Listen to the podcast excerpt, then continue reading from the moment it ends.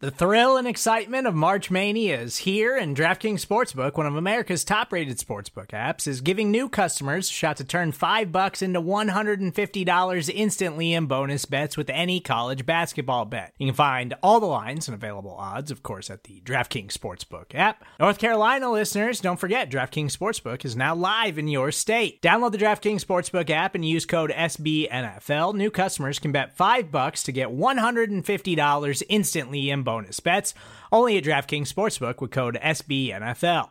The crown is yours. Gambling problem? Call 1-800-GAMBLER, or in West Virginia, visit www.1800gambler.net. In New York, call 8778-HOPE-NY or text HOPE-NY. In Connecticut, help is available for problem gambling. Call 888-789-7777 or visit ccpg.org. Please play responsibly on behalf of Boot Hill Casino and Resort. 21 plus, age varies by jurisdiction, void in Ontario. Bonus bets expire 168 hours after issuance. See DKNG.com/bball for eligibility, deposit restrictions, terms, and responsible gaming resources.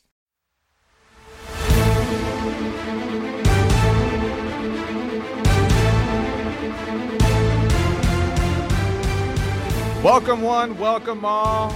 Once again to the greatest show of them all. This is the NFC Beast Mixtape. You can listen to this podcast on any one of SB Nation's NFC East blog podcast networks. That is Blogging the Boys for Dallas Cowboys coverage, Bleeding Green Nation for Philadelphia Eagles, Big Blue View for New York Football Giants, or Hogshaven for the playoff list, Washington Commanders. You can also watch this on the Bleeding Green Nation YouTube channel or the Blogging the Boys YouTube channel. He is Brandon Lee Gotten from BGN. I am RJ Ochoa from BTB. BLG, second time this week for you and I, second of three conversations that you and I will have.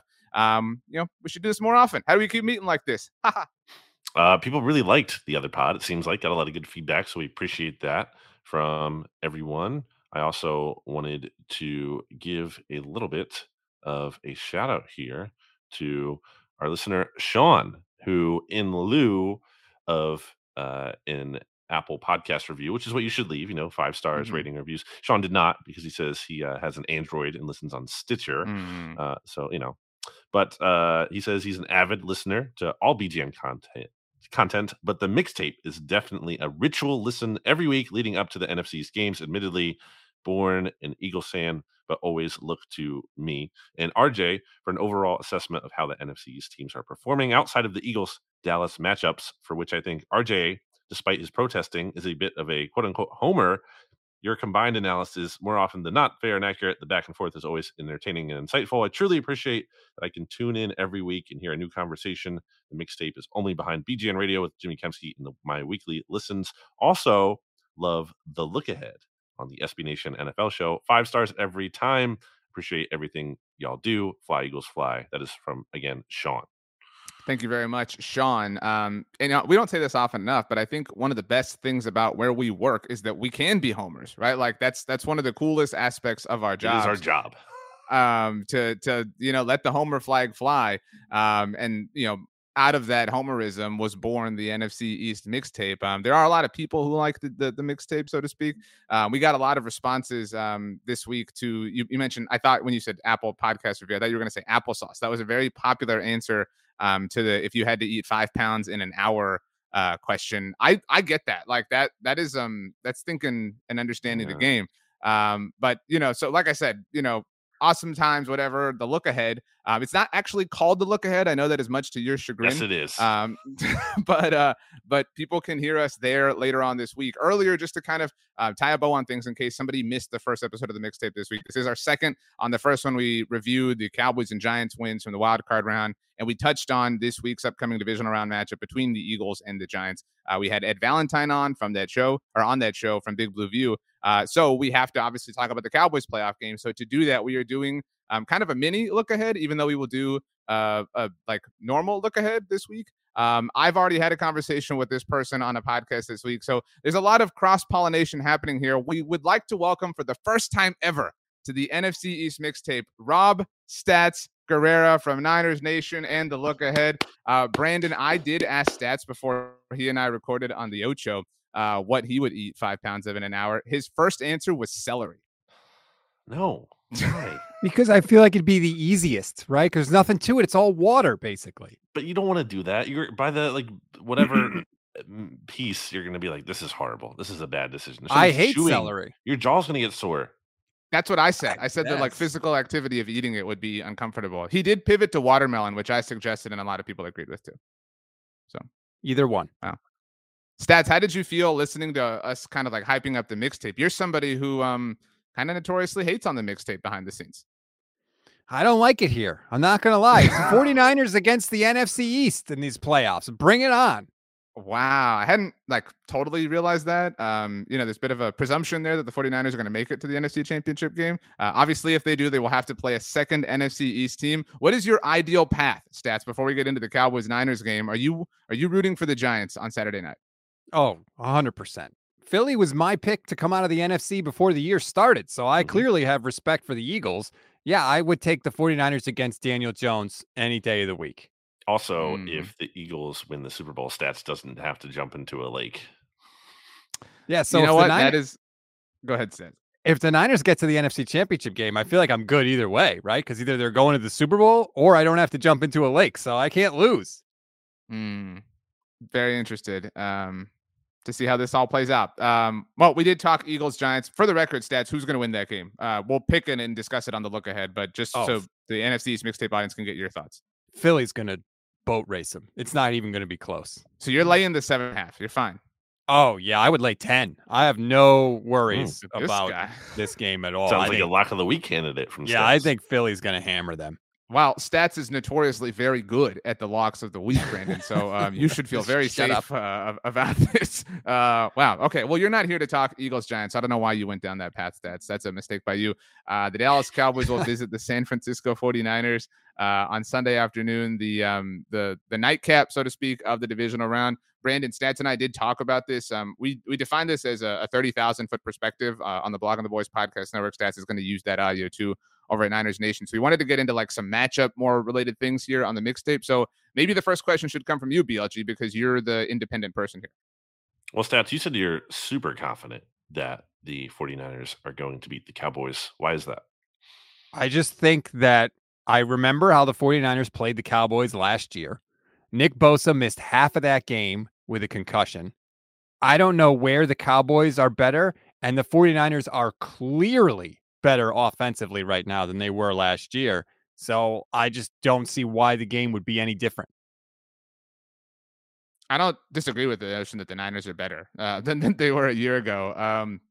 This is something Stats and I talked about. I'm way more scared. I wasn't scared at all last year of the matchup. I mean, it was, and I told Rob this, I don't know if you remember, Brandon, the Niners won in week 18, which set in motion a bunch of different playoff things. And that bumped Dallas up from the 4 seed to the 3 seed, which gave them the matchup of hosting the Niners in the wild card round. And every Cowboys fan was pumped and was like, oh, hell yeah. Like we get Jimmy Garoppolo, whatever. And then got punched in the mouth. And so every Cowboys fan is afraid on some level. Like there's no Cowboys fan, I think, who thinks like this is going to be a boat racing sort of thing. Everyone has resigned themselves. This is going to be some sort of battle. Nick Bosa, this is maybe the most dominant season he's ever had, Stats. You can tell me if you disagree with that. And the Cowboys offensive line isn't bad, but it's kind of just average. And so it's a really terrifying proposition. And even if you survive on offense, okay, cool. Now you have to go handle Kyle Shanahan's offense yourselves. And I do think the Cowboys defense is more organized, I guess, to answer where they're better. And they're not as dependent on turnovers. They're still getting them, but they're not as dependent on them as they were a year ago. So, okay. So we've had like a very nice conversation on the Ocho. We had a nice talk. I've just decided this ain't going to be that. Okay. I'm going full disrespect mode. That's right. That's what the mixtape is all about. I think this is what's going to happen. Bosa and company are going to get after Dak, and we're going to see league leading interception Dak Prescott and not Dak Prescott from the Tampa Bay Buccaneers. Because if you ask me, the 49ers defense do a lot of things like Washington's defense. And how did Dak look the last time he played Washington? I think that's a fair point. I don't know. And I'm not like, I'm not going to be like bravado. Like I'm telling you that right now, cause it would be stupid. But I will say, I don't think it's fair to say like, well, how did Dak play against Washington? I don't think you should throw it away, but it was not their total and complete selves. I mean, we learned that on Monday night. And I think, even the Monday provided a little bit of hindsight, obviously, but they were not their total and complete selves even the week before, the Thursday night in Tennessee. I mean, the last time we saw this is a really lame thing. I acknowledge, but I was talking about this on one of the hits I did this week. So Mike McCarthy has rotating captains. I don't know if y'all knew that, throughout the season, every week it's different players.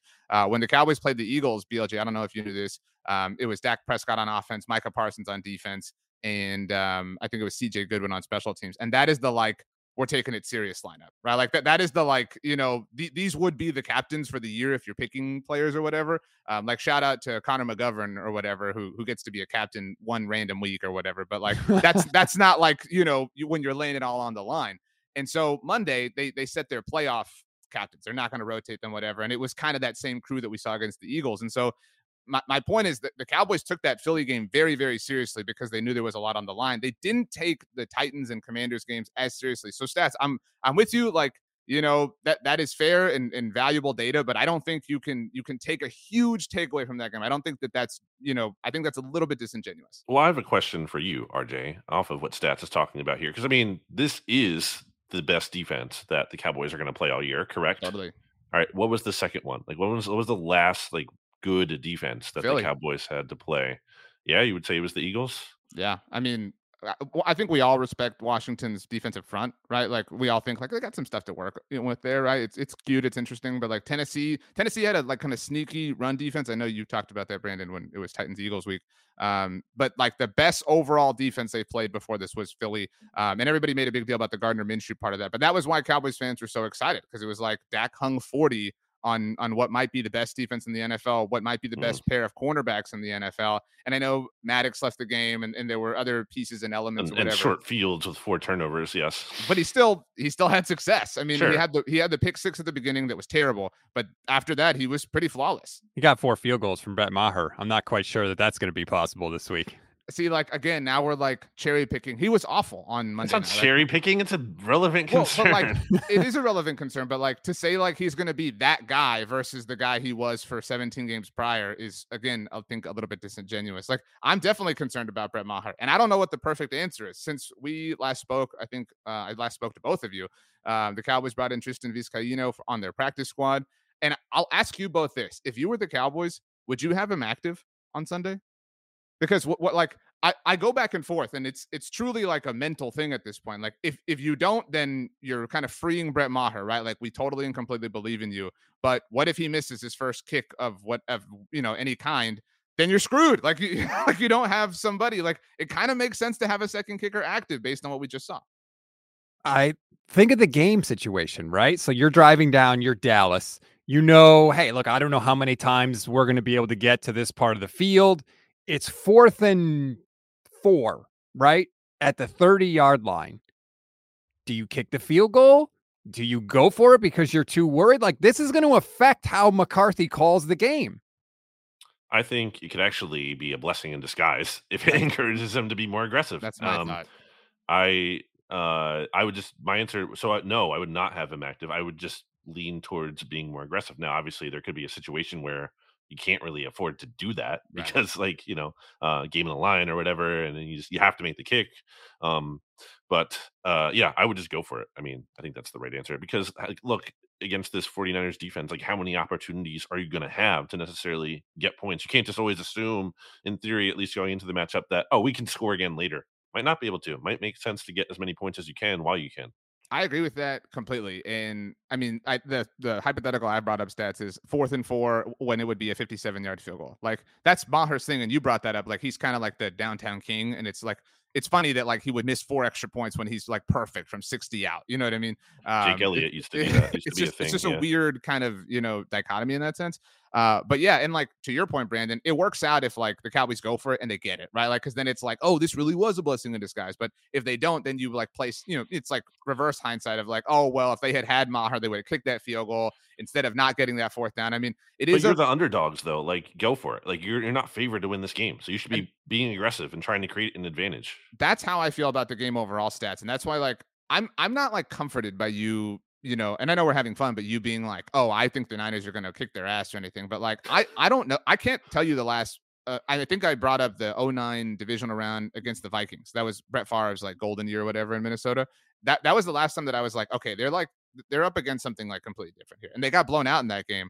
I can't really see them getting blown out. I mean, it's obviously possible in a world of infinite possibilities, but like this is the team of, you know, not supposed to, right? Like they're not supposed to survive Tyron Smith getting hurt right before the season starts. They're not supposed to survive having a rookie, you know, playing at left tackle and then kicking him inside and back outside. They're not supposed to survive 5 games without Dak Prescott. They're not supposed to survive and still have a flourishing offense without Amari Cooper. And so like, they're not supposed to, we all thought on some level, they're not supposed to go down to Tampa and beat even a weaker version of Tom Brady on the road in the Navy uniforms on the grass. That grass thing was all Jason Garrett, by the way. I blame him specifically for bringing that up and making that a story. But so like, and that isn't like, oh, they're not supposed to, so they're going to go slay the mighty 49ers. But like, I mean, I've learned to kind of trust them to figure things out for the most part. That's not to say that they always figured out or they're always right, but I'm with you, Brandon. Like they play like a not supposed to team.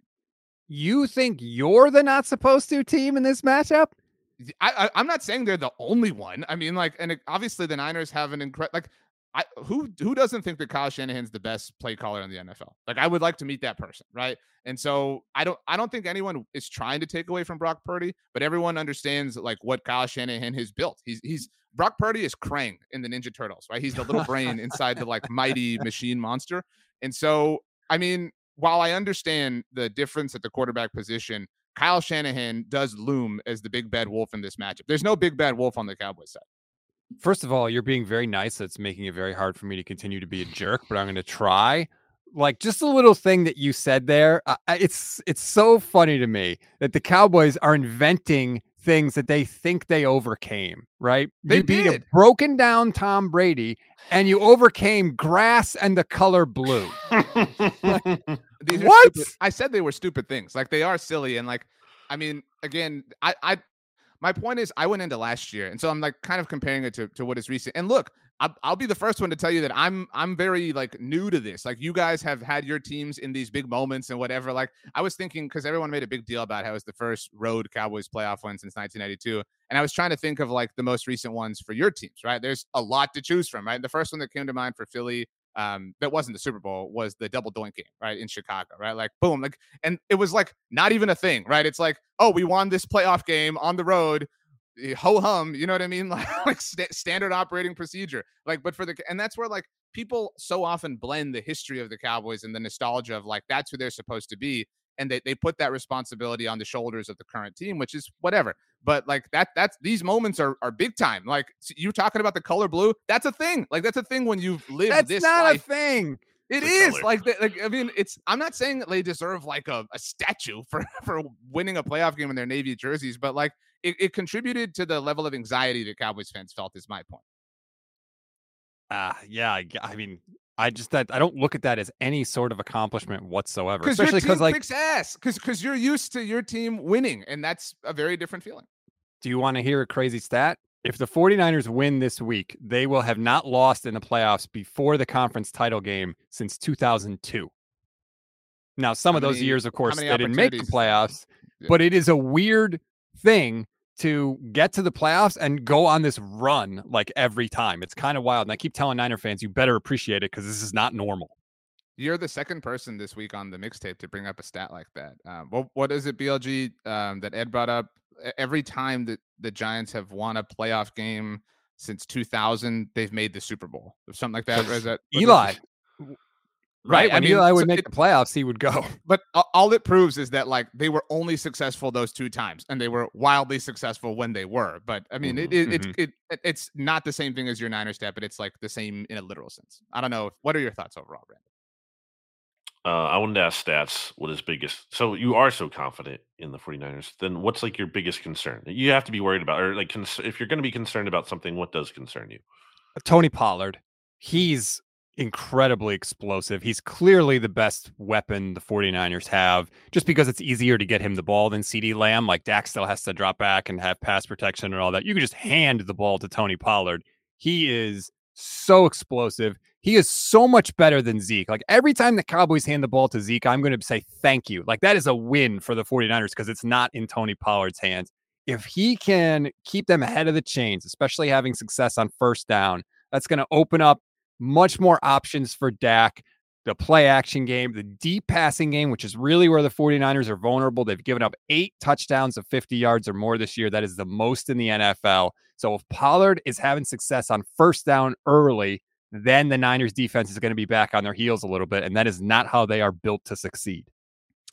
So I agree with you, obviously, that Tony Pollard is amazing and by far the most explosive weapon that the Cowboys have. Do either of you know, or would you guess? Maybe you don't remember stats, but Brandon, how many times did you guess Tony Pollard touched the ball in the wild card matchup last year? I'm going to say 8 times. Stats, what would you guess? I was going to say 10. 6.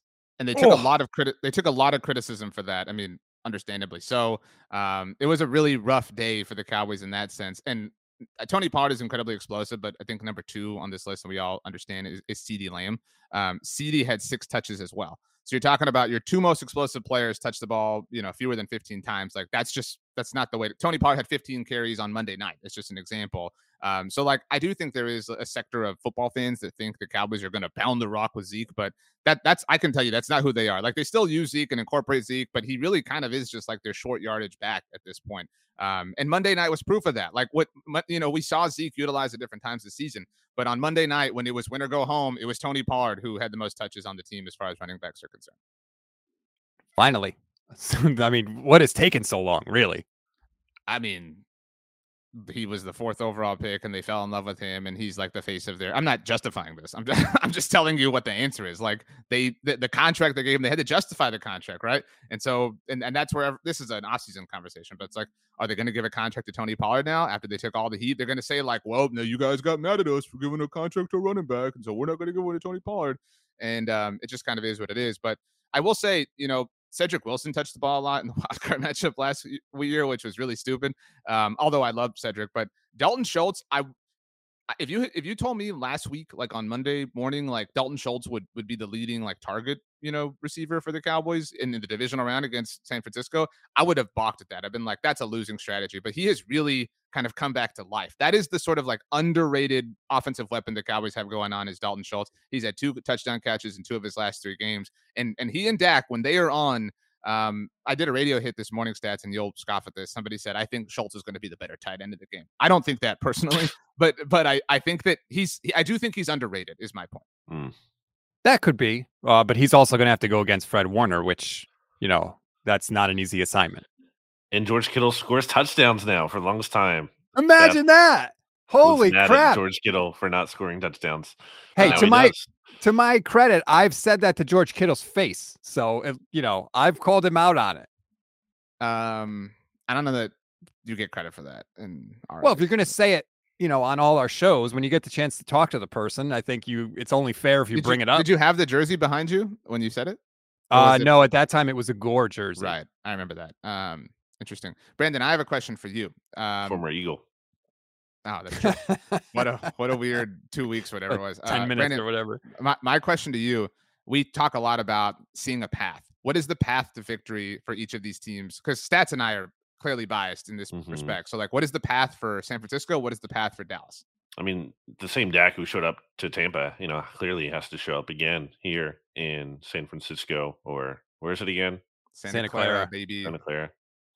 Yeah, dumb. Anyway, I mean, it's very strange that it's so far to me. And that's something that's not unique to just 49ers, but also literally every other team in the NFC East. All right, Philly's stadium is in Philadelphia. We're talking about seeing a path for these two teams. Anyway, yeah, I think that the same Dak has to show up. That's clear.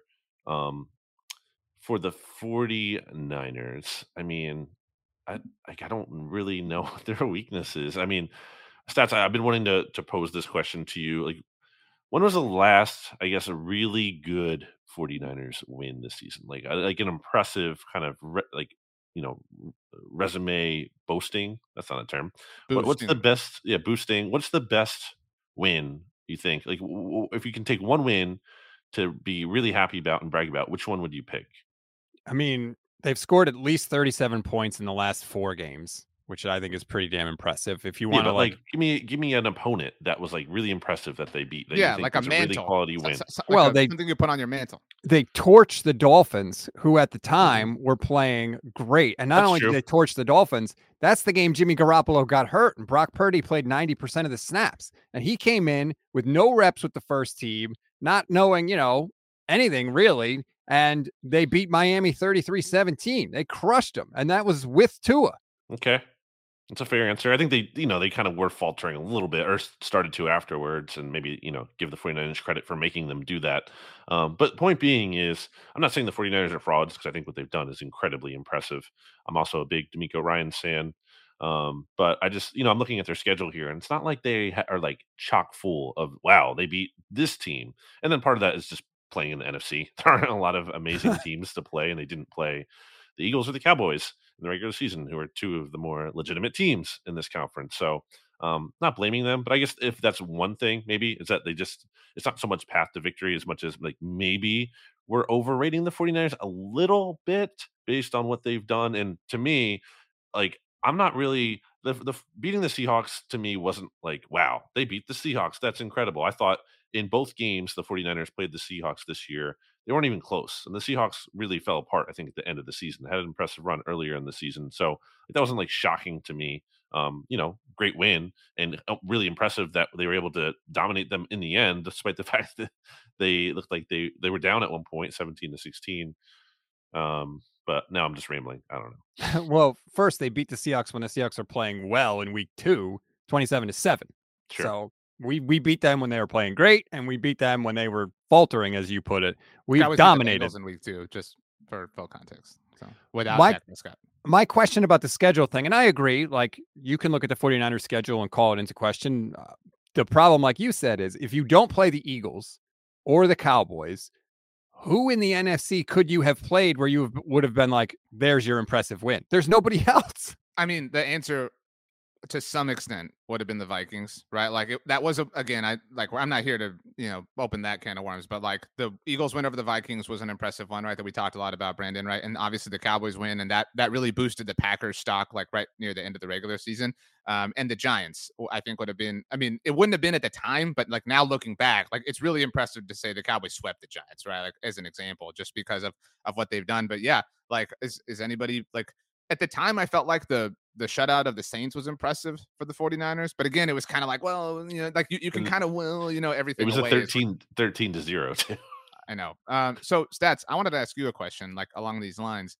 And we talked about this, not every fan represents the whole fan base. So there are some, Niners fans that are oh, we're going to blow out the Cowboys. And there are some Cowboys fans that are Brock Purdy sucks. We're going to expose him. Nobody's here to say anything stupid like that. But I did see this tweet floating around on Wednesday. And it was about the Purdy era specifically. And obviously it's been incredible in the story and Shanahan, we know all the stuff, but it was about the defenses that, and where they rank from an EPA perspective. Both, from a pass and run perspective. But overall, these are the total EPA per play ranks for the defenses that the Niners have beat with Brock Purdy. Miami, and I'm not taking anything away from that game, but the fact that, there was a change, right? It's a little weird, right? It's not a week of preparation for that, but still they crushed them. Good for them. But Miami ranked 24th defensively from an EPA per play standpoint. Tampa Bay, 11th, and they crushed them. Seattle, 26th. Washington, 5th. We sat here, and like you said, we threw some flowers their way. Las Vegas, 30th. Arizona, 20th. Seattle, 26th. Meanwhile, the Cowboys rank 2nd, and the Eagles rank 4th, if it does come to that, obviously, for the Niners. Is there any concern? Not that the Niners haven't played a great team, BLG was kind of dancing around, but that Brock Purdy hasn't played a great defense specifically. Yeah, I think it's pretty clear that the Cowboys defense will be the best defense that he has played. But look at the scores of the games you're talking about, right? He's not just eking by. These aren't 13-0 victories that Brock has had. They are crushing teams, which is what you should do if you're a good team against a bad defense. So even if you want to say maybe the Niners will score 10 less points than they usually score, that still puts them at about 28 points in the game, which is certainly enough to win with. So I agree that there could be a little regression there, a little return to earth, but with the way that they have been going, that's still going to be certainly enough to win any game with the defense that they have. Do you think, you said this is probably the best defense that the Niners are going to play. Do you think this is the best team? Actually, I have two questions. Do you think this is the best team they're going to have played all year? And do you think this is the best quarterback that they're going to have played all year? No, because they played the Chiefs earlier. Oh, okay. Okay. Then second best. Obviously, Mahomes is Mahomes. Yeah. Most complete. Headline. Team. RJ thinks Dak is better than Mahomes. I would say the most complete team for sure. Like the Chiefs defense is nowhere near the Cowboys defense. You know, they play Justin Herbert, who can put up points. The Dolphins were putting up points at the time. So like they've played teams with one good unit, but I would say the Cowboys. And if it gets to that point, the Eagles would definitely be the two most complete teams the Niners have played. Mm. Interesting. Brandon. Stats and RJ. What's the injury situation with each team? I want to get the inside intel here. Rob, you're the guest. So for the Niners, they've been as healthy as they've been all year. Going into this playoff game against Seattle, there were only two starters that weren't available for the game. One of them was Trey Lance, and the other was Emmanuel Mosley, their second corner, who tore his ACL earlier in the year. They've got a couple guys that were limited yesterday with minor injuries, but I don't think it's going to be anything that's going to keep them out for the game. The one that does scare me a little is Javon Kinlaw was limited with a knee injury. That has been a recurring thing for him. He's had a ton of problems with it. Kyle Shanahan literally said this week he didn't think he was going to be able to come back and play at all this year. So to see him limited again with a knee injury is a little concerning because he's really a guy that takes up a bunch of space in the middle of that defensive line. If he's not there, that's going to be a lot easier for Tony Pollard, who, like I said earlier, is the thing that scares me about the Cowboys. On the Cowboys side, everyone is, I mean, relatively healthy, right? Like, and by that, I mean, like, looking like they're going to play. The only one is Jason Peters. And if you define him as a starter, that's up to you. I will say the Cowboys did start him on Monday night, which was strange. And they started him at left tackle. And they've, again, had kind of a rotational system happening all season because of the Tyron Smith thing. But I mean, not that like having to move or adjust to that is not a big deal, but like it kind of isn't just because of the you know, changes they've had all year.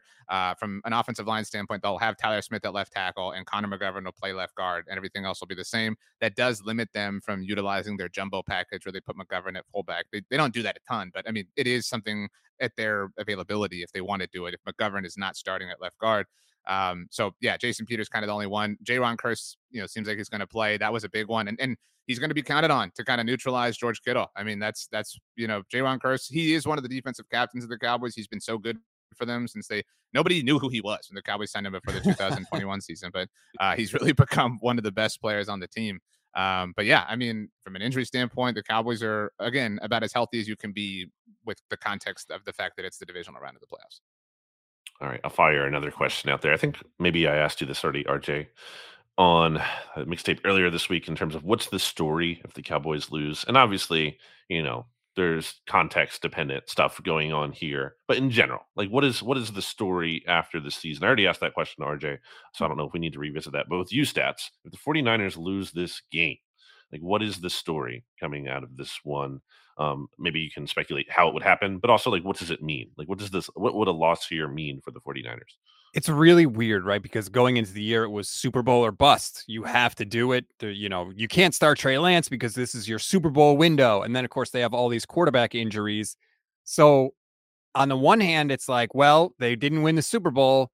They're missing their window, right? Are they going to miss their chance? But on the other hand, because of all the quarterback injuries, I think that is going to be kind of put aside, and the narrative is going to become what happens at quarterback, right? Do you go with Brock next year? Do you go with Trey Lance? And how they lose this game would matter too. Like if Brock throws 4 picks, it's certainly going to, you know, ignite that conversation a lot more than if he throws 2 touchdowns and no interceptions and the Cowboys just win in the end, you know? So I think how the Niners lose will be a factor, but it's not going to be the same kind of criticism that they would have gotten if it were Trey Lance or Jimmy Garoppolo under center. I think that general premise is true for the Cowboys. I know I answered it, Brandon, but in case anybody didn't hear, like, I think you would both agree, like, you've both been critical of Mike McCarthy, but again, like, all jokes and kidding aside, like, he's earned his like credit, right? Like at this point, like the Cowboys would be stupid to move on from him, right? Like they you know, we all think the Cowboys are a good team, right? Like we think the Cowboys will be in the mix next year. McCarthy, Dak, like all those silly narratives. Yes, we're really I would hate to see the Cowboys move on from Mike McCarthy. Okay, so again, like, but you get my point. Like that was the story, like entering the season. And like, he has really dispelled that. And Dak has really dispelled it. And the fact that they've survived amid injuries, that is something that like the Niners do, right? Like, oh man, like the quarterback we traded heaven and earth for, like went down to injury. Like that would doom a lot of teams. That has doomed the Cowboys in the past, but like, you know, I don't know that I've ever told you this stats in Mike McCarthy's opening press conference when he was hired by the Cowboys, the same one where he said he didn't actually watch all the games and all that stuff.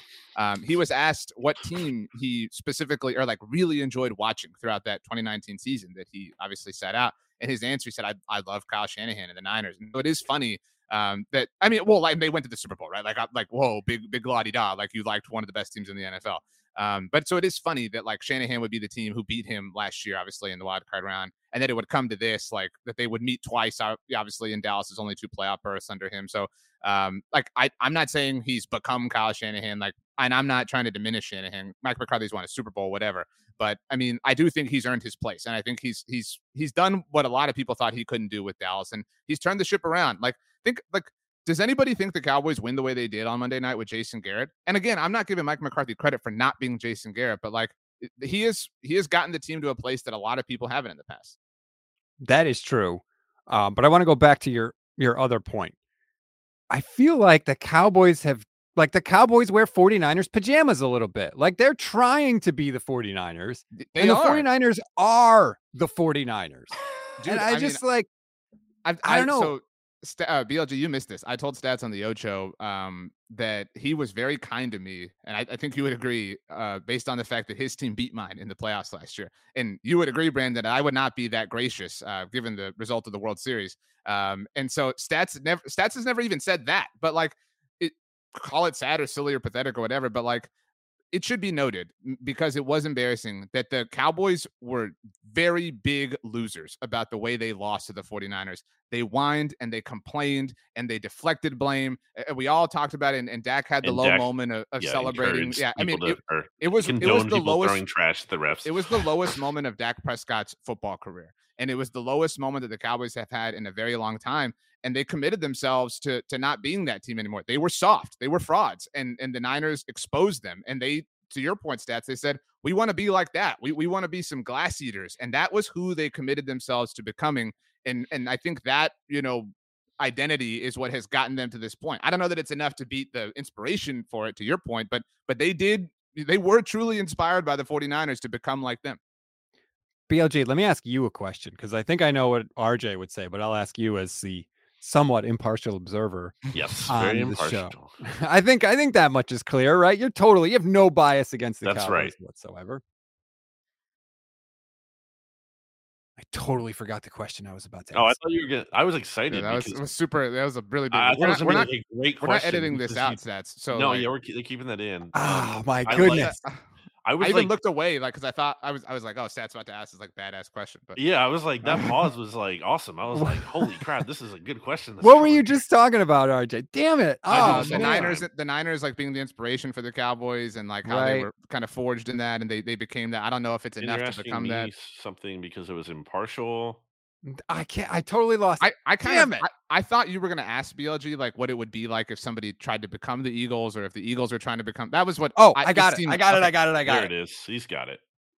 I saw the clip of Dak on the Monday night, the go for bleeping 2. Right. Yeah. And it made me think, because Dak he's very savvy. He's very smart and very aware in his career. That's why the refs and the garbage thing was such a jarring thing for him to say. I feel like Dak recognizes the moment, and I think he's feeling the pressure a little bit of like, I'm the Dallas Cowboys quarterback. We haven't done it. Everyone's talking trash about us. Everyone's talking trash about me specifically, especially in the playoffs. And I don't want to get knocked out of the playoffs again because of some stupid kicker. I think that, to me, showed that he's feeling the heat a little bit. Would you agree? So Dak is okay with other people, you know, throwing trash, but he's not okay when the trash is coming his way. I do think there's something to that, and there should be, right? Because Dak, prior to Monday night, had only won one playoff game, and it was against the Seahawks. And RJ is going to love what I'm about to bring up. And they were not the Seahawks were, for some reason, not trying to win that game because they refused to pass the ball. I've had this conversation for 4 years. I have no, like, you're not like hurting me, so I don't know. I'm not hurting you. I'm just saying you hate when I bring, or probably annoyed when I bring it up. That was just like the most perplexing game I've ever watched. Anyway, and now they beat the Bucs, but okay, people are gonna be like, oh, it's just the Bucs. You know, it's Tom Brady. They were below 500. They finished 8-10, and there were six teams that had a worse point differential than they were not a good team. They should not have been having a home game in the playoffs. But now is the chance to go out, and it's the opportunity to beat the team that ended your season. And it's like redemption. That's what this season is all leading up to. And if you lose, like I said on the mixtape earlier this week, it's very much, is this team's ceiling? Like we can maybe win a playoff game, but then we're just going to get beat by the 49ers. Stats left for a second. We're going to keep that. Again, we're going to keep all this in. Okay. Is he okay? Did he have to go? I don't think he had to go. What if he just got bored and just left the show? He hasn't sent me a Slack message, so maybe his connection went out. I thought he was moving. I didn't think he disconnected. While we're waiting for him to come back, how embarrassing was it that he forgot his question? I do that all the time. I'm really good at remembering things long term. I have a really good memory and weird specific details. But that's why you have the job. That's why we have the jobs we do, because you can remember weird Eagles things or whatever. But I forget, I'll put my phone down somewhere and I'll be like, where did I put my phone? And I just did it 10 seconds ago. I have no idea where it was. I just, for some reason, I just space things like that. So I do that all the time where I'll forget things. So I can't blame stats there. And look, you do a lot of podcasts like we do. That's going to happen because you're talking for a long time. You're just going to eventually lose your train of thought.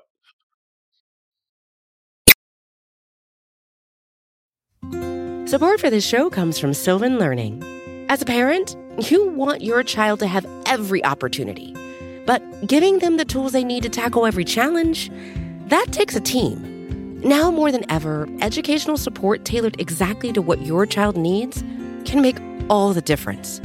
That's why parents have trusted Sylvan Learning for 45 years as the ultimate teammate in their child's educational journey, instilling in them a love for learning and a passion for reaching the next level. And Sylvan's Insight Assessment can identify gaps in learning and areas that could be of concern for your child. It's a 360-degree view into your child's learning that you can't find anywhere else, and helps ensure that your child didn't miss something in school that might put them at a disadvantage in the future. And right now, it's the best price of the year at $29. Go to sylvan29.com to learn more and get your child's assessment for only $29. That's SYLVAN29.com. While we try to buy time, you mentioned putting your phone down. When you put it down, we brought up the what direction do you rotate your phone? Do you put your phone down with the screen facing down? I literally have my phone with the screen facing down right next to my laptop right now. So you go screen facing down. Yeah, because I like to protect, the screen, I guess. And also I have the iPhone with the, the 3-camera thing on the back. Right. So that kind of bumps out a little bit, and it's not, if you lay it down on that side, it's not. And it's kind of topsy-turvy, whatever. Yeah, it kind of could move a little bit more, whereas I put it the face down, it's more secure. It's not going to move or shake anywhere. Yeah. Stat said he thinks he lost internet. He said, hang on. So we have to keep tap dancing here. I usually go screen up, I think. But I will say this. If I'm if the wife and I are watching a movie or something, I go screen down, because we're we've got the lighting and everything. I don't want the flash you know what I mean? Happening sure. Or whatever. What other random things can we stall with? By the way, I ended up seeing Megan. Oh, I haven't seen that, but. Okay. I'm not going to spoil anything, but what is up with people talking in the theater? Is that something people just do now? Have you gone anywhere? I feel like I don't go to a ton of movies. Seinfeldish, by the way, what is up with people talking in the theater? I did. But it's true. I've gone twice in the past, I don't know, maybe month, which is a lot for me. Usually I go to the movies maybe, I don't know, 4 or 5 times a year. Not a ton. They're too long. But the last couple times I went, it's got people talking. It's what is this? And it's also, I don't know, maybe it's one thing if it's short and it's during a loud sequence. I don't know. I'm not saying there aren't extenuating circumstances or whatever, but this was during some quiet parts too. And I'm seriously, cool. I can hear every word you're saying. I will say this. I'm very particular about strategizing the movie theater experience. I will specifically go pee like after one trailer, you know what I mean? Because I want to empty the tank, you know what I mean? Like I want to make sure I don't have to go when the movie's on. By the way, that means this week on both mixtapes, I've referenced poop and pee. What is going on here? So that's that. I was thinking about this along these lines because we do have to keep tap dancing, obviously.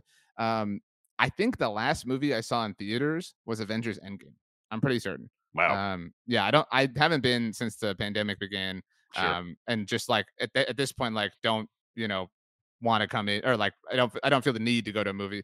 RJ's typing something to Stats. Well, Stats sent me a message, said Black Screens and Silence. That could be like an album name. Yeah, that's good. Which band?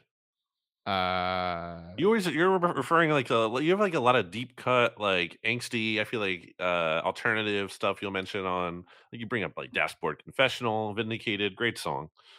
Great song. I mean, I remember that song more because of the movie though, because Spider-Man 2. Like also, I'm not a big like Dashboard fan. What was the other big one they had? Hands Down? Hands Down's the song I'm thinking. Hands Down's the biggest one. Good one. I think I sent you an Instagram message once when you were, I don't know if you posted on your story, was it Coheed and Cambria? Yes. Cambria? Yeah, they're famously my Twitter header. Right. The Suffering is one of my all-time favorite songs. The cool thing about that, and Stats is back here, by the way, for the audio listeners, so we'll get to him in a bit, but just the last thing on that is that I like it when a band has different songs, like kind of genre songs, like this, like The Suffering, for example, is more like a more poppy song for them, right, whereas they have more metal songs or even some slower songs, so... Yeah, it's like synthetic pop. Like it's cool. Like people like what is it, the 1975? Like they like that group now. Like that's like The Suffering is kind of that vibe. Like same for, you know, for me. Stats, are you a Coheed fan? No. Nope. Are you a Death Cab for Cutie? Do you like fan? Music, Stats? I love music. Are you kidding me? I don't know. Love music. What are your some like songs that you liked in high school, Stats? Let's give us those. That you had the A track. Can't name a song. Loves music. I do. Can't name a song. I was a John Mayer fan in high school. Big John Mayer fan. That is a very. Well, who do you like fan. Now? I don't like any new. I don't know any new music now. Wow. Well, I mean, I don't doesn't have to be a new music, but just like what would you listen? Let's say you're after this podcast, you're gonna go listen to some music. What are you gonna put on? I would put on anything except country or like death metal. Wow. Can you play any musical instrument, Stats? Yeah, you used to play the piano when I was a kid. Nice. I love the piano. Great instrument. I can play the xylophone, which is the same thing, like from a note standpoint, but wow. Okay. You should be really proud of us, Stats. We tap danced a lot while you were super unprofessional. There's an Xfinity person like literally on my street fiddling with stuff. So I just went outside and screamed at them, and now we're back. Okay, well, Brandon was kind of finishing his point that you brought up, and I think I can't remember at this point. Like all the podcasts blend together for me. Like you guys know what this week is like. I was to tie a bow on what I was saying. Like 10 minutes later, I was saying that it would just feel. I feel like for Cowboys fans, similar to some points of the Jason Garrett era, where it's like you just feel like there's this ceiling. Like we can't get by it. We didn't make the championship game again.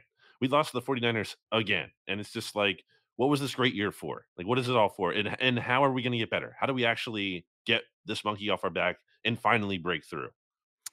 Stats, I wanted to talk about what Brandon said, but you raised your hand very politely, so I don't know if you wanted to clap back on something. No, I was just ready in case you were going to pull a me, BLG, and forget where we were. I had remembered the thread, so go ahead, RJ. Well, Stats, I agree, and I've talked about this a lot on different shows, obviously, but... and I really can't remember if I brought it up to you, but the Dak go for effing two line, about Brett Maher. And I agree with what Brandon said about how like there's a clear like pressure, and because there should be, right? Like, and we all agree, like no, I'm this is not a shot on Jalen Hurts or Brock Purdy or Patrick Mahomes, but like it's a little bit different, right? For Dak Prescott and the pressure and like the ghost that he's chasing and fighting and whatever you want to call it. And I can tell you, and you brought it up, Stats, like I have never, except for the post game, moment, and that wasn't on the field. Like I've never seen Dak like show that kind of emotion mid game in 7 years. I've never seen that. So it was very strange. And I do think I hate to put things into like the momentum category or whatever. People used to say at the beginning of Dak's career when he was a rookie, because he would practice horribly. They would be like, "Well, he's a gamer, right? Like he's not a practice court." Like, I mean, you've both heard that to some extent. Yes, I do think there is something. I don't know how much of a deal I think it is. I think it's a non-zero thing I think that the pressure can enhance players, obviously, or hinder them. Brett Maher is a great example. But I do think that was working to Dak's benefit on Monday night. I do think that Dak was like, this one is for me. Like, no offense to, and, you know, I've made this joke a lot of, you know, this week, no offense to Leighton Vander Esch or Jaron Kearse or Trayvon Diggs or Deron Bland or Michael Gallup. This does not impact their lives the way that it impacts mine. And I do think that we saw Dak play that way. And I think that they've tried, the Cowboys as a whole, and this does predate Dak and Zeke to that point, they've tried to ignore that. They've tried to be like, no, it's just another game. And I think there's something to like embracing the fear. Like you know, to go back to music, and we talked about this at BTV, Papa Roach said it. The scars remind us that the pain is real. There's another one of those references. The pain is so real, and the pain is staring you right in the face this week. If you're the Cowboys, like that is the team that like they cut you. They're the ones who gave you that scar that you wear. And so I do think it's a powerful reminder. Obviously, it can serve to make you kind of play too hard and maybe get in over your skis. This is their last resort. Yeah. Jeez. See, I like music. I do think. Wow. Part of it, we might be overrating part of it or overstating part of it. It's just like a natural human reaction. Right. We all felt the same way. Like literally just go for two at this point. Like, come on. What are we doing here? And I think people I think you both agree. There are some people that are like, what a loser, Dak. Like, come on, bro. You threw in. It's like, dude, come on. Like he just had a natural human reaction. He was frustrated and he let his emotions get the better of him. Yeah. I have no problem with it. Well, I've seen some. So there was a clip. I don't know if you guys saw it. The DallasCowboys.com team does a great job with this Sounds from the Sideline series. Yeah, CeeDee Lamb was pumping him up. Right.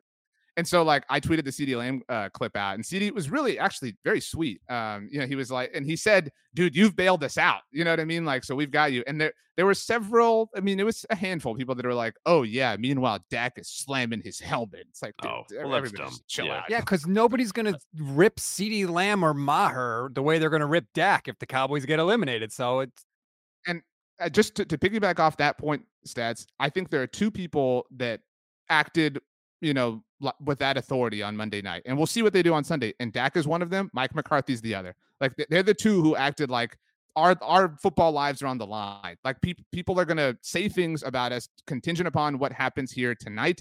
And, you know, they played the way they did. And so this is, and to your point, Brandon, I mean, this is why you were hired, Mike McCarthy. Like, yeah, I will give you all the props in the world for doing this and persevering and surviving, you know, all of the chaos that this season brought. But the Niners had a lot of chaos. The Eagles had chaos. Everybody has some chaos to some degree. You were hired. Jason Garrett got here. Jason Garrett got to this point 3 times. You were hired to get past this point. The Niners are in your way. That sucks, man. Even if you get to the Super Bowl, Patrick Mahomes might be in your way. At some point, you have to be enough. You have to be the reason. And they played like that on Monday night. And I don't know that it'll be enough, but I do trust them to play that way, to give it their all. It just might not be enough this week. I don't know if that makes sense. I have one more question, and it's for the both of you. And it relates to something we talked about with Ed Valentine earlier this week. And part of why Ed is excited for this week's Eagles-Giants game is that all the pressure is on the Eagles. So like, oh, what a how stupid of Ed. Yeah, there was a tone there. That was so dismissive. Wasn't trying to do that. Sorry. But part of the reason he said he's so excited is that, well, I think part of it is a little funny because it's like when you're the underdogs, yes, you have less pressure, but also you're not as good. So there, you know, it goes hand in hand. But anyway, getting to the spirit of the question, Ed was saying, you know, all the pressure is on the Eagles, and certainly that's true. The Giants are playing with house money. The Eagles, you know, have had this historical season, franchise record for team wins in the regular season with 14, obviously, yeah, the 17th game, but still in a lot of metrics, they almost broke the single season the sack record set by any team in a season. Like they've done a lot of great accomplishments, but what does it mean if you just get bounced in your first playoff? Is this about the game? Niners and Cowboys? Yeah, I'm getting to it. Hold on. Slow your roll. So I'll ask both of you, which team is facing more pressure in this matchup? Starting with Stats. It's weird to say, but I think it's the Cowboys because of the Brock Purdy thing. Like, who's going to rip on the 49ers for not getting to the NFC Championship with their third-string rookie quarterback who was the last pick in the draft? Like, are you really going to bang on them? If it was Jimmy Garoppolo or Trey Lance, I think it would be the Niners by far. But now I think it's the Cowboys because of everything we just talked about. Kyle Shanahan ain't getting fired if the Cowboys lose. Mike McCarthy might. Oh, Stats. Come on. I think it's a slim chance. And for the record, I don't think he deserves to get fired. But you can't rule it out, RJ, especially with Sean Payton sitting there. If they lost, like, let's say 42-0, there's zero chance he gets fired. If the Eagles lost 60-0 to the Giants, does Nick Sirianni get fired? No, he wouldn't, because he went 14-3. Okay, and also there isn't Sean Payton looming out there the way he is for the Cowboys. The Sean Payton, like, that's why I don't think that. I don't know. I think you can define pressure a different way. I think that's fair stats, right? Like, the Cowboys have the better quarterback, right? Like, some would argue they have the better defensive player. Like, that is where, like, I think the votes are truly split, right? Like, that, if you ranked every single element of this game, like, the most contentious one would be, like, Nick Bosa versus Micah Parsons, right? It does feel very flipped for me versus a year ago. And even the way you and I are acting stats, and not that that has anything to do with the game, but like you said on the Ocho, you were like, I don't have any like real doubt. Like, I'm very confident that the Niners. What was the stats or the stat that you brought up stats? Can you tell Brandon about the 17 plays or that was so stupid. Yeah, so I know I asked you. The Niners there were 17 plays last week where the Niners had their base personnel on the field. And I'm talking Deebo, Ayuk, Kittle, Christian McCaffrey, and Kyle Juszczyk. In those 17 plays, the Niners averaged more than 15 yards per play. And that's why I do think the pressure, from my perspective, obviously, is on the Niners. Because it's like, okay, cool. Exactly what I wanted.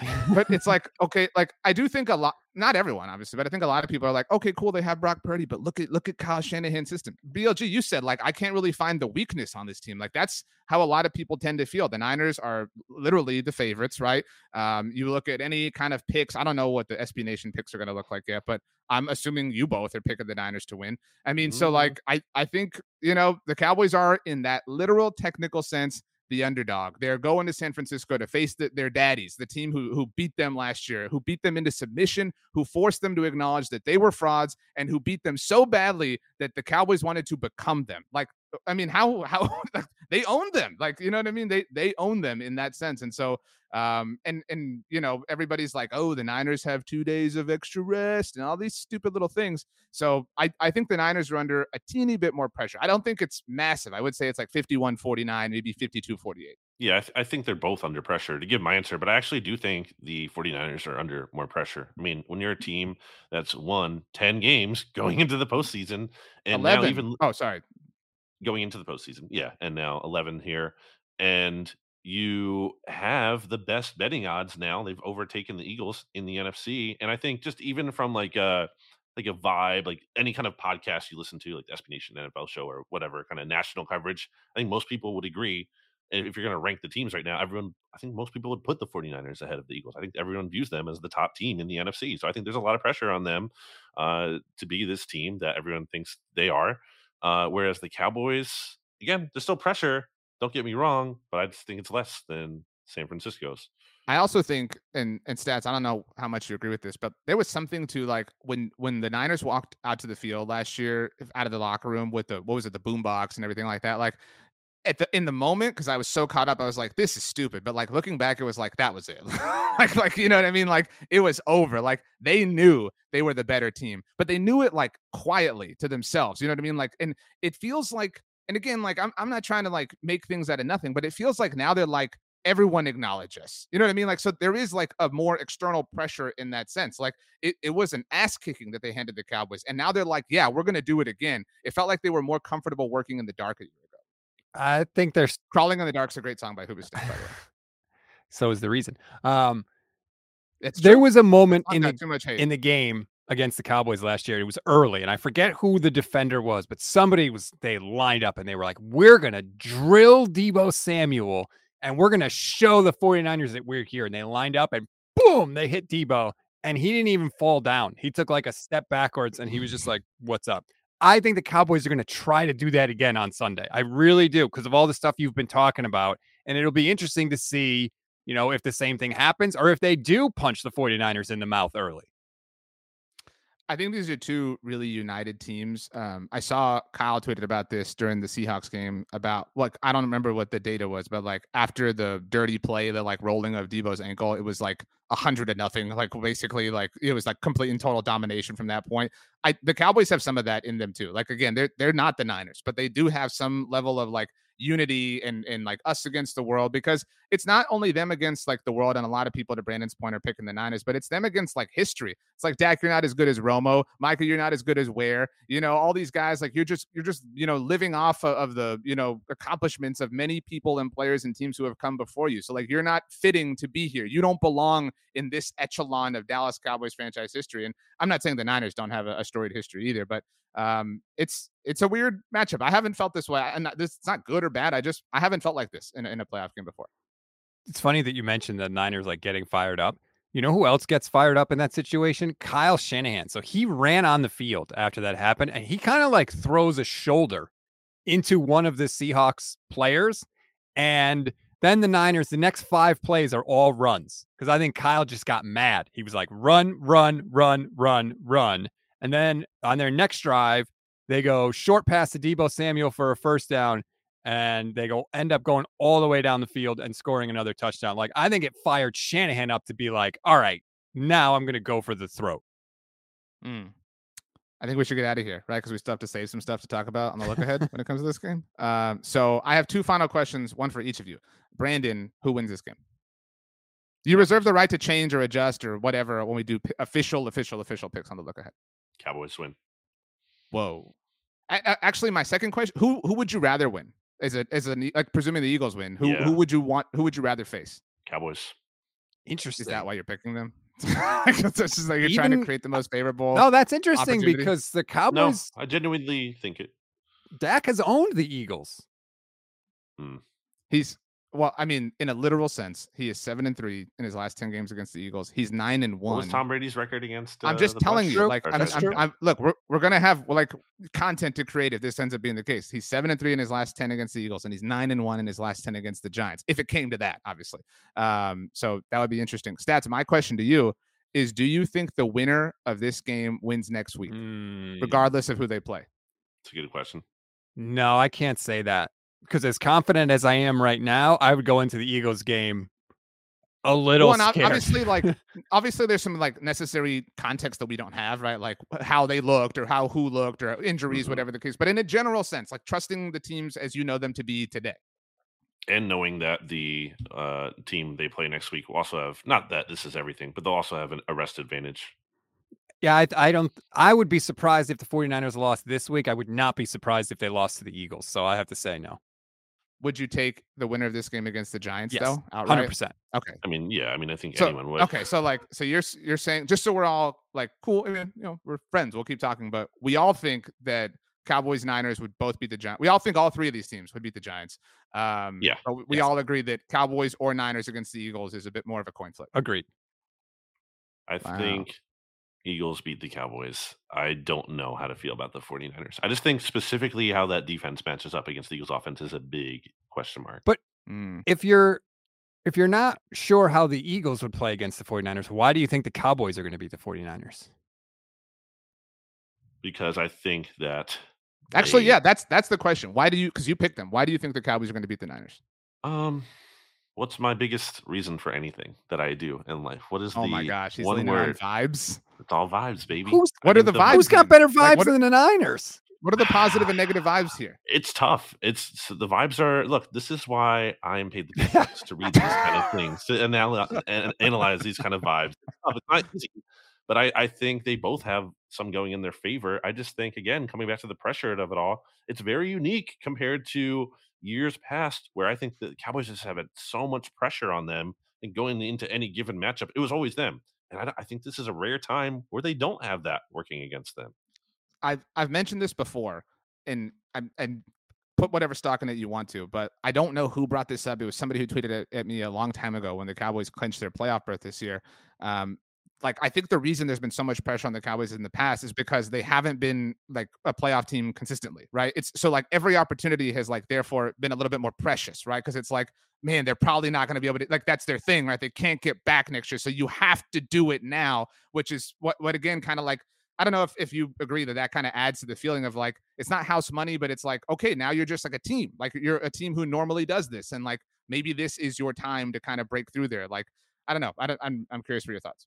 Well, maybe I'm too guilty of being the hero of our own narrative here, but I also just feel like, doesn't it feel Can't you envision the world where we get the Eagles-Cowboys rubber match where Jalen Hurts and Dak Prescott finally actually get to play each other this year after the first two games? Like, doesn't that feel like, oh, yeah, we're definitely getting that? Like, of course that's going to happen. At least once it happens, I'll be, oh, of course this happened, because this is going to settle it once and for all.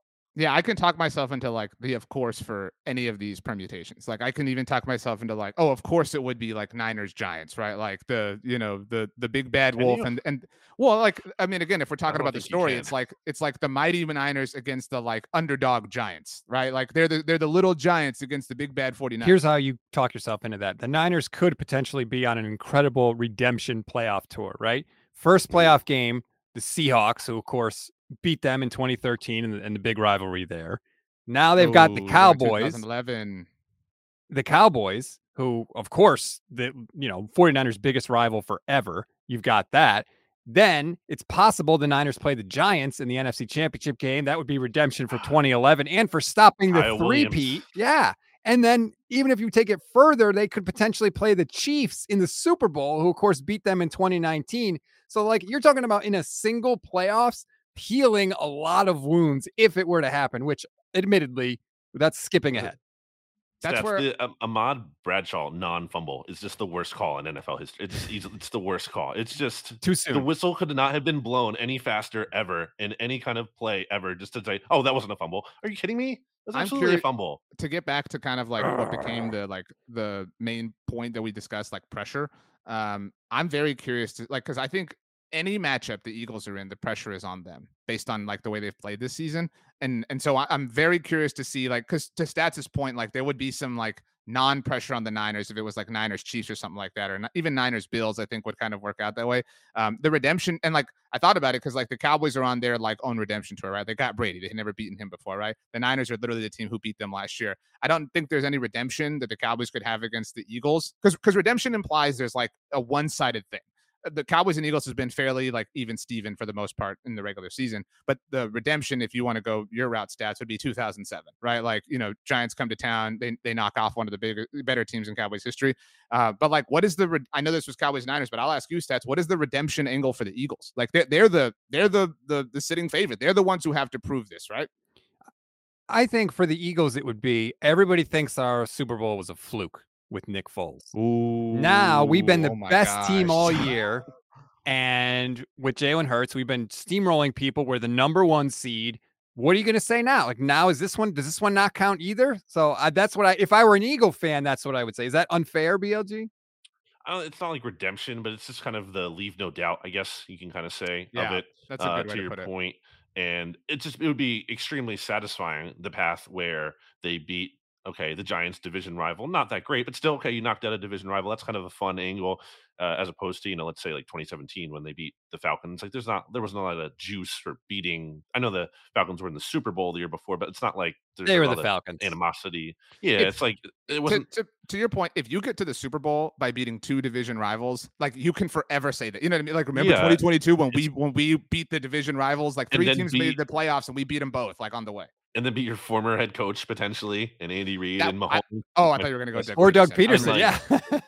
Well, I would love that. Sorry, Doug. But also, but no, yeah, I'm going to say Andy here and, you know, Mahomes, who is, you know, going to win the MVP, and which some people are going to feel like Hurts got robbed of that. And, like, if your two Super Bowls were against Brady and Mahomes, that'd be pretty. That's pretty good. It'd be, yeah, that's a great point. And also, like, you know, who cares about MVP if Hurts is winning Super Bowl MVP?